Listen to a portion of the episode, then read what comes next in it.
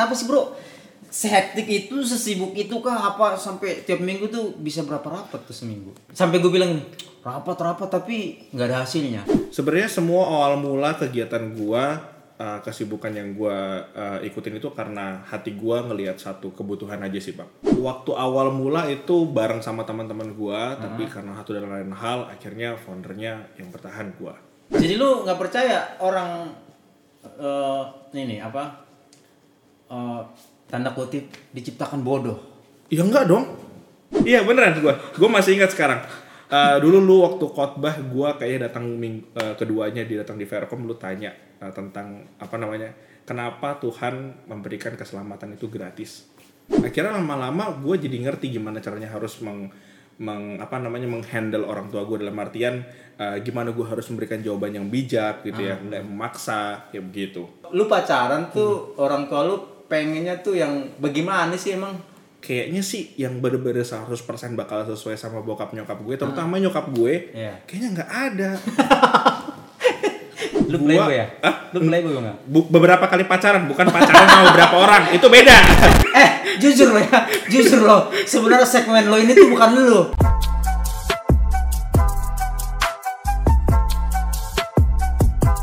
Yo yo, jumpa kembali di podcast Suara Next Gen dan hari ini kita sudah undang salah satu pria yang gua julukin sebagai makhluk rapat. Dan siapa dia? Ini dia. Inilah dia, Wijaya Rumah Horbo. halo bang Kaget gak lu? apa aja Gue sebut lu sebagai makhluk rapat. iya kok bisa sih Gini bro, kenapa gue gue tanya si si Daniel misalnya si Andre mau ke mana? Mau rapat. Rapat sama siapa? Wijaya. Lama-lama gue hafal bro. Ini gue tanya nih pasti nanti jawabannya rapat nih. Makanya gue juluki lo sebagai makhluk rapat. Emang kenapa sih bro?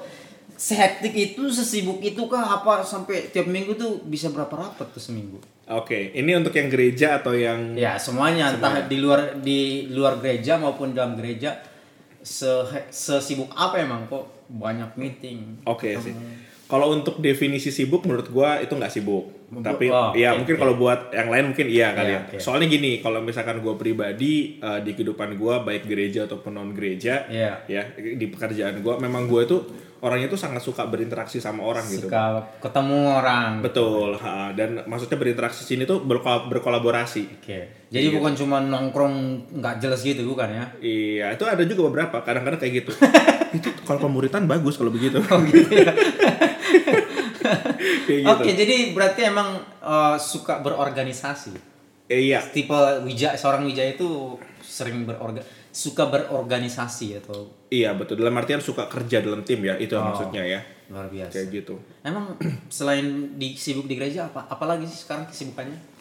Eh, ya paling ngurusin kerjaan aja sih bang. Ngurusin Kerjaan, kerjaan, iya. kerjaan di bagian apa sekarang? Kalau sekarang ini eh, lagi fokus ngebangun digital marketing agency sama IT solution. Bikinan lo sendiri, maksudnya lu join ke orang atau lu oh, rintis sendiri? Waktu awal mula itu bareng sama teman-teman gua, tapi karena satu dan lain hal, akhirnya foundernya yang bertahan gua di sini. Oh. Kayak gitu. Jadi bergerak di marketing digital. Iya betul digital marketing sama IT solution kayak gitu. Luar biasa. Bro, kalau boleh nanya nih, semoga lo nggak ini. Sekarang usia udah berapa? 25 tahun bang, jalan 26. 25. Iya. 26 ta- tahun ini Tahun 26 ini. Februari. Luar biasa. Di wi- seorang Wijaya yang gue julukin seorang eh, makhluk rapat, makhluk meeting apa apa meeting apa apa meeting. Nah, bro, eh, Baru tahu gua. Oke oke. bah- bahkan teman gue kemarin, iya itu. sampai gue bilang rapat rapat tapi nggak ada hasilnya. Tapi sekarang gue harus mengakui, gue harus mengakui, lu seorang leader, gue harus, lu seorang leader dan sebenarnya nih pengaruh lu tuh di di tempat kita itu banyak. Yang gue ingat adalah eh, bimbel. Oke. Bimbel itu salah satu istilahnya apa ya bilangnya? Salah satu produk yang lu Waktu itu Iya, itu garap. Iya, garap. Apakah itu masih jalan sampai sekarang atau gimana? Atau berubah? Atau ada improvisasi? Atau masih gimana? Uh, tetap tentu kalau misalnya untuk bimbel itu sendiri proyeknya masih berjalan Masih gitu ya. Berjalan, juga berharap untuk ke depannya masih tetap terus berjalan.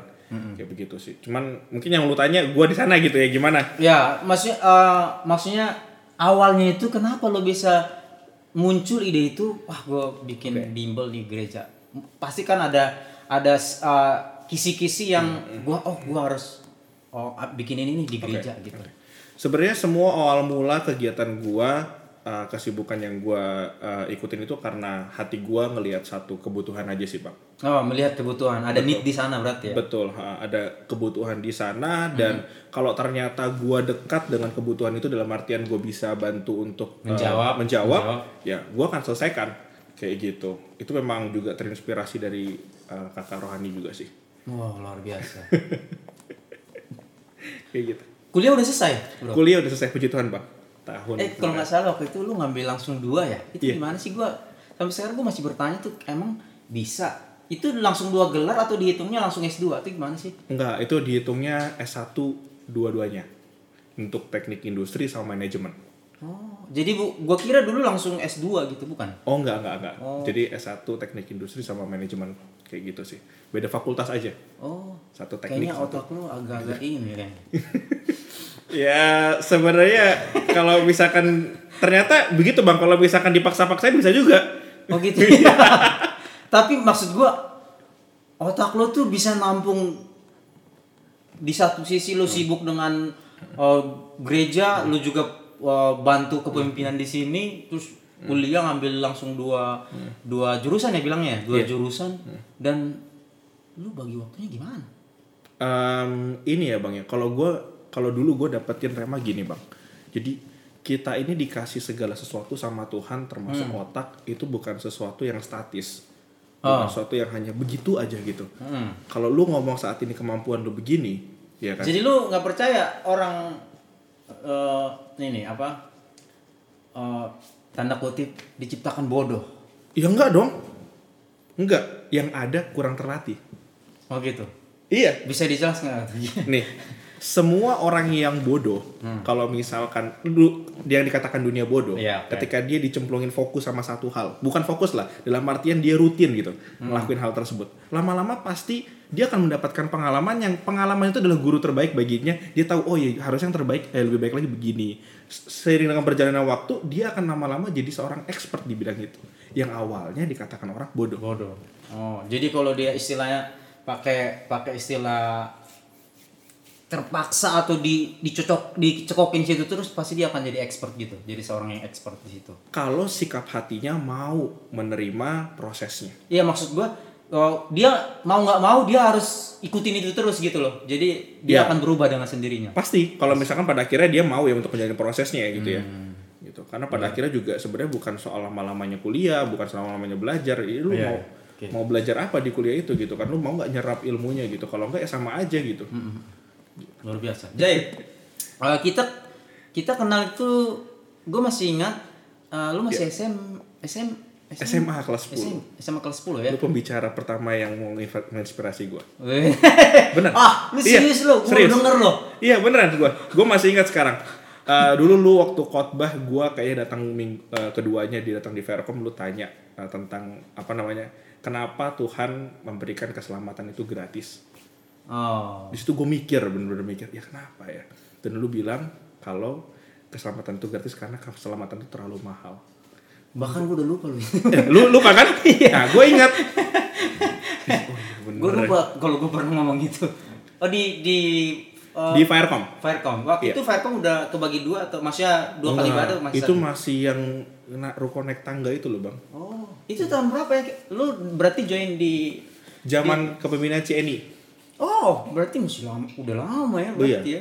orang gua je- eh, pindah ke Bekasi ini kan tahun 2010 2010. Nah, ngomong-ngomong pindah nih, gue ingat banget waktu itu ada ada cerita yang gue dengar selentingan keluarga lo nih tentang keluarga lo.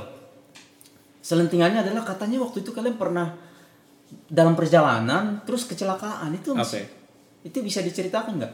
oke Iya, sebenarnya udah lupa-lupa ingat juga sih, tapi benar. Iya. Bener. Oh, Benar. Kalian mengalami kecelakaan itu Iya. ceritanya gimana? Kalau kalau boleh dengar sedikit. Eh, waktu itu perjalanan ya, kalau nggak salah dari Jawa gitu ya, Hmm, jawab. eh, pulang ke Itu pas Bekasi. mau pindah atau emang udah cuman- udah udah Oh, pindah. Udah pindah. waktu eh, pergi karena satu hal ya.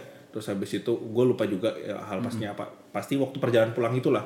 Nah kita waktu itu memang ada eh, apa namanya ada satu karyawan yang kita eh, apa namanya ajak buat bantu sebagai supir gitu kan. Terus posisinya itu bokap gue di depan itu udah jalannya tengah malam banget gitu mungkin karena kita juga ngerasa dia juga apa namanya bagus nyetirnya jadi juga agak lengah gitu ya akhirnya pada Oh. ketiduran semua di jalan Iya. gitu mungkin dia juga nggak enak buat mau minta berhenti akhirnya itulah ngantuk dia nyerempet truk tabrakan dari belakang juga ditabrak lagi kayak gitu nyokap gua sih paling paling kena yang paling parah. Iya. Waktu itu sempat lihat kan nyokap mukanya udah udah apa? Iya, ke- iya. Apa tuh namanya? Iya waktu itu gue juga ngeri banget karena ih, boleh nggak ya sampai terkelupas gini Iya, tuh, dagingnya terkelupas. gantungin waktu itu Tapi lu waktu itu nggak terlalu banyak ini ya, maksudnya. hidung gua retak gitu Oh. begitu Oke, luar biasa nah. Balik lagi ke tentang diri lo. Join di di Firecom. Gue ingat banget kita waktu itu ada project eh, teater. ya ya Nah, itu itu awal kita sering ketemu, latihan Oke, bareng oke. segala macam. Nah, sampai lu bertumbuh, bertumbuh, bertumbuh dan sekarang lu dipercayain ya banyak hal, Ba- udah banyak hal termasuk podcast ini ada. Iya, salah satunya gua masuk dalam tim Ya, ya, tapi ya, gua oke. nggak terlalu banyak sebenarnya Enggak lah, lu lu ap- apa namanya? Dia eh eh, kalau di perusahaan tuh namanya apa tuh dia? apa CEO CEO ah istilahnya bisa ya oke lu CEO dari podcast Warnet ya. satu satu satu satu ketinggian sih itu Nah, lu tuh bagi waktunya tuh eh, menurut gua ya, lu karena lu mungkin bertumbuh juga di di di apa tuh memproses sehingga lu bisa mengatur waktu sedemikian rupa. oke. Lu bagi waktunya gimana sih? ya sebenarnya kalau lu ada waktu jalanin aja. Ya maksudnya nggak nggak buang-buang waktu gitu loh. Nah, maksud gua gini, kita gua ngelihat lo pertama, oh lu kuliah ambil dua jurusan, iya iya. Pasti udah udah nyita waktu banget. iya. Terus kemudian lu di di Firecom sebagai ketua Komsel, oh iya iya iya iya kan? Ah, Terus lu juga eh, bina atau apa tuh bilangnya tuh eh, mentor anak-anak. oke ya Pasti banyak banyak ketemu harus apa segala macam. Pastilah se se sejago-jagonya lu pasti ada tips lah lu gimana ngatur waktunya. Nggak mungkin lah. Masa secara otomatis jam segini udah pasti lu punya keahlian di di bidang itu ada tips gak tuh? mungkin mindset kali bang ya. Mindset oke. mindset, mindsetnya gini. Ada apa dengan mindset? Eh, gua nggak nganggap itu semua termasuk bahkan pekerjaan yang gua jalanin sekarang itu gua ngelatih buat itu jangan sebagai suatu hal yang ngebuat gue itu terbeban ngebuat gue itu kayaknya eh, ya gimana sih kayaknya nggak suka gitu ya yang lama-lama akhirnya stres gitu ya. Jadi ke mana pun gua pergi itu gua menganggap sebagai cara funnya gue tuh begitu Oh. Nah, ini juga menarik. Meng- eh, apa namanya melanjut tadi kata-kata gue yang Iya. soal apa namanya ketika kita terlatih, otak kita terlatih, Mm-mm. bahkan konsep kita untuk bersenang-senang pun jadi bertumbuh. Oh, jadi buat seorang Wijaya bersenang-senang itu adalah ketika lo ada Berkolaborasi, dengan orang. Berkolaborasi. Betul. Gue juga nggak tahu, tapi gue baru-baru ini merenungkan itu ketika mau dijadwalin. eh jujur lo ya, jujur lo. Sebenarnya segmen lo ini tuh bukan lo. oh iya, iya, iya benar ya. Makanya dadakan banget. Dan lu bisa nyanggupin kan? I- iya, iya, iya benar. Harusnya kan segmennya ini segmennya si si Gama ke mana kawan itu? Mana lu gam? Kan lu ikut ngatur juga kan? iya, iya betul. Itu kenapa? Kenapa jadi lu yang? gua nggak tahu lah itu tim belakang layar mereka akhirnya ya gue juga nggak mau untuk apa namanya nolak gitu kan. Kasian juga tim gitu. Luar biasa. Jay, speak speak Eh, Jay, gini Jay. Eh, untuk seorang Wijaya bisa menghandle orang, bisa eh, bangun usaha. Namanya nama usahanya apa? Di Vitek, Bang. di Vitek di, eh, bisa ba- jadi foundernya di Vitek sekarang. Eh lu tidurnya jam tidurnya tuh jam berapa lu Oke, tidur sih normal sih, normal. Normal. oke sekarang pacar. Lu pa- pasti nggak mungkin. Kita anak muda kita anak muda. Lu pacarnya pacaran di mana? Apa lu ikut ajak pacar lo ikut kegiatan lo atau gimana? Lu bagi waktu sama pacar lo lah gimana? Oke, that's a good question. Ah. Oke, jadi benar-benar eh, karena juga gua pacaran, ya Hmm. kan, dan sudah juga sudah beberapa kali pacaran, gitu kan. lu playboy ya Hah? lu playboy nggak Bu- beberapa kali pacaran, bukan pacaran sama beberapa orang, itu beda. beberapa kali pacaran. ya oke Oke, nah dari sampai mana ya? Oke. ya itu bagi waktunya Jadi gue juga mencoba untuk eh, menularkan ataupun juga ngecek ombak lah ya ketika sama kan sebelum pacaran kan tentu juga berteman-teman gitu ya. Iya, Jadi maksudnya gue pun pacaran nggak mungkin sama orang-orang yang yang tiba-tiba gue kenal di Facebook terus gue PDKT-in dan segala macam. Pasti dalam artian ada Oke. satu lingkup project yang mempertemukan gue sama dia, yang ngebuat gue itu bisa kerja bareng sama dia dan di situ akhirnya. dan itu ju- berarti itu juga sebagai tools untuk dia ngerti oh si Wijaya itu orangnya nanti begini-begini Iya betul betul. Sebelum sampai akhirnya berarti circle lo tuh eh, pacar lo itu dari circle lo itu berarti kebanyakan Iya betul betul. Oh. Luar biasa gue ingat salah satu mantan So- gue gue ingat salah satu mantan lo yang paling gue kenal ya Iya. nggak apa kan Gak apa-apa silakan Ajeng. Ajeng. Lu kalau karena yang kenapa gua sebut Ajeng kan lu bilang tadi lu termasuk orang yang suka bertemu dengan orang. Berarti lu sama mantan-mantan lu tetap bangun hubungan atau langsung cut selesai gitu. Sebenarnya sih dibilang Kan kan lu bilang tadi circle lu itu pasti ketemu ada project bareng Iya iya iya. dan akhirnya bisa komunikasi dan akhirnya uh, kalian mem- membuka satu hubungan yang lebih spesial. Iya, nah, iya. ke mantan-mantan lu tuh gimana? Oke. Kebetulan kalau untuk mantan gue yang itu, ya kan, Mm-hmm. Ajeng itu memang udah circle-nya nggak nggak masuk lagi, nggak bareng lagi kebetulan. Oh, Tapi untuk yang lain-lainnya ada. Gitu. Yang mantan gue juga mantan lu juga. Iya. Oh iya. Kurang asem lu. lah, emang cuma gua doang yang bisa nembak. Eh gue, eh gue sama dia itu cuma tiga bulan loh. Oh iya, tapi kan mantan kan itu kan kan di depan kamera ini saudara. Gue sama dia cuma tiga bulan loh. Oke ya. ya. Lu berapa bulan sama dia? Ada setahun. Aduh lupa juga gua duh. Lu kenapa putus sama dia dulu? Aduh lama banget tuh SMA lah. Ya zaman zamannya itulah. Itu lu SMA masih SMA ya? iya SMA gua. kenapa lu dulu putus? Ah lupa gua. Pokoknya sih karena nggak nggak Gue tahu, gue tahu lo ceritanya sedikit sedikit. Iya iya. tahu. Apa tuh coba? Itu ada hubungannya sama orang tua. Ah iya iya benar benar benar. Nih, kita orang Batak, lu kan orang Batak, gua orang Batak. gue sedikit-sedikit denger lo cerita itu. Apa? Emang kenapa sih eh, kalau lu pacaran tuh orang tua lu pengennya tuh yang bagaimana sih emang? Karena cerita itu cukup cukup gue dengar berkali-kali jadi wah, gimana emang? Sekarang sama eh, sama teman spesial lu ini masih ada masalah nggak sama orang Oh tua? tentu. Tentu. Gimana perdebatan kalian di rumah emang soal itu? Nah akhirnya dengan se dengan gua dapat pengalaman udah pernah dulu maksudnya berpacaran terus Ya. habis itu eh, apa namanya dapat eh, penolakan dari orang tua terus Ya. da- ketidaksetujuan akhirnya lama-lama gue jadi ngerti gimana caranya harus meng, meng- apa namanya menghandle orang tua gue dalam artian eh, gimana gue harus memberikan jawaban yang bijak gitu ya nggak memaksa kayak begitu ya. Itu itu yang juga gue lakukan sekarang. Karena gue juga jadi berpikir bahwa kayaknya sih yang bener-bener 100% bakal sesuai sama bokap nyokap gue terutama nyokap gue Iya. kayaknya nggak ada. Karena standarnya berubah-berubah bro. Habis dari sini yang kemarin kan ngomongnya karena begini-begini begini Iya, heeh. bang cari lo yang begini-begini begini ya Iya. kan? Oke cari yang begini. Nanti ketemu yang begini aduh lagi? kenapa yang begini? Ya begitulah kira-kira. Jadi gue mengambil kesimpulan oh memang nggak ada yang harus persen cocok kayaknya. Tadi. Maaf aku masih anakmu. Itu emang di keluarga lu tuh eh, apa Batak itu ini masih kental banget ya sih?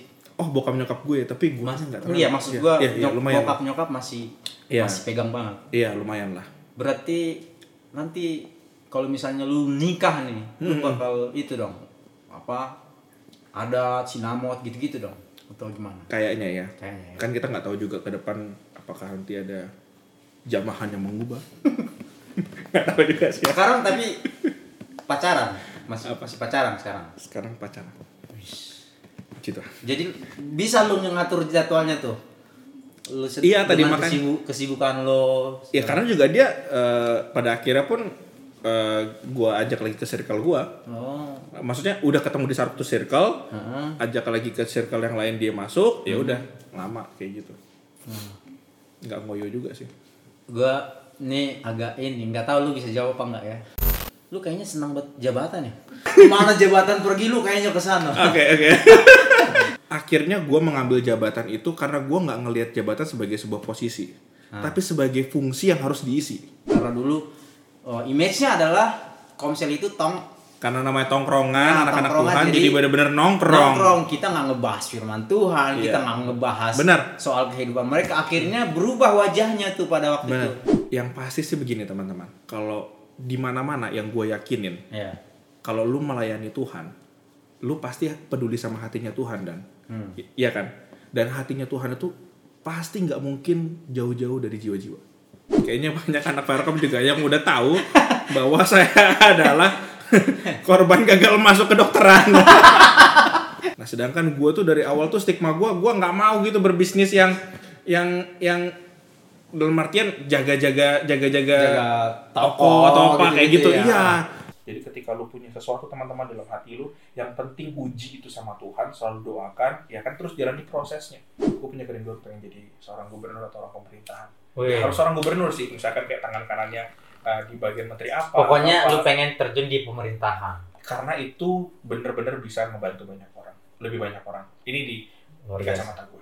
Sebenarnya kata gagal itu tidak ada dalam kamusnya surga. Karena gue juga berpikir ketika kita mencoba untuk lari dari jalannya Tuhan, kita coba untuk berpikir untuk memakai jalannya kita sendiri, Ya. nggak akan bisa.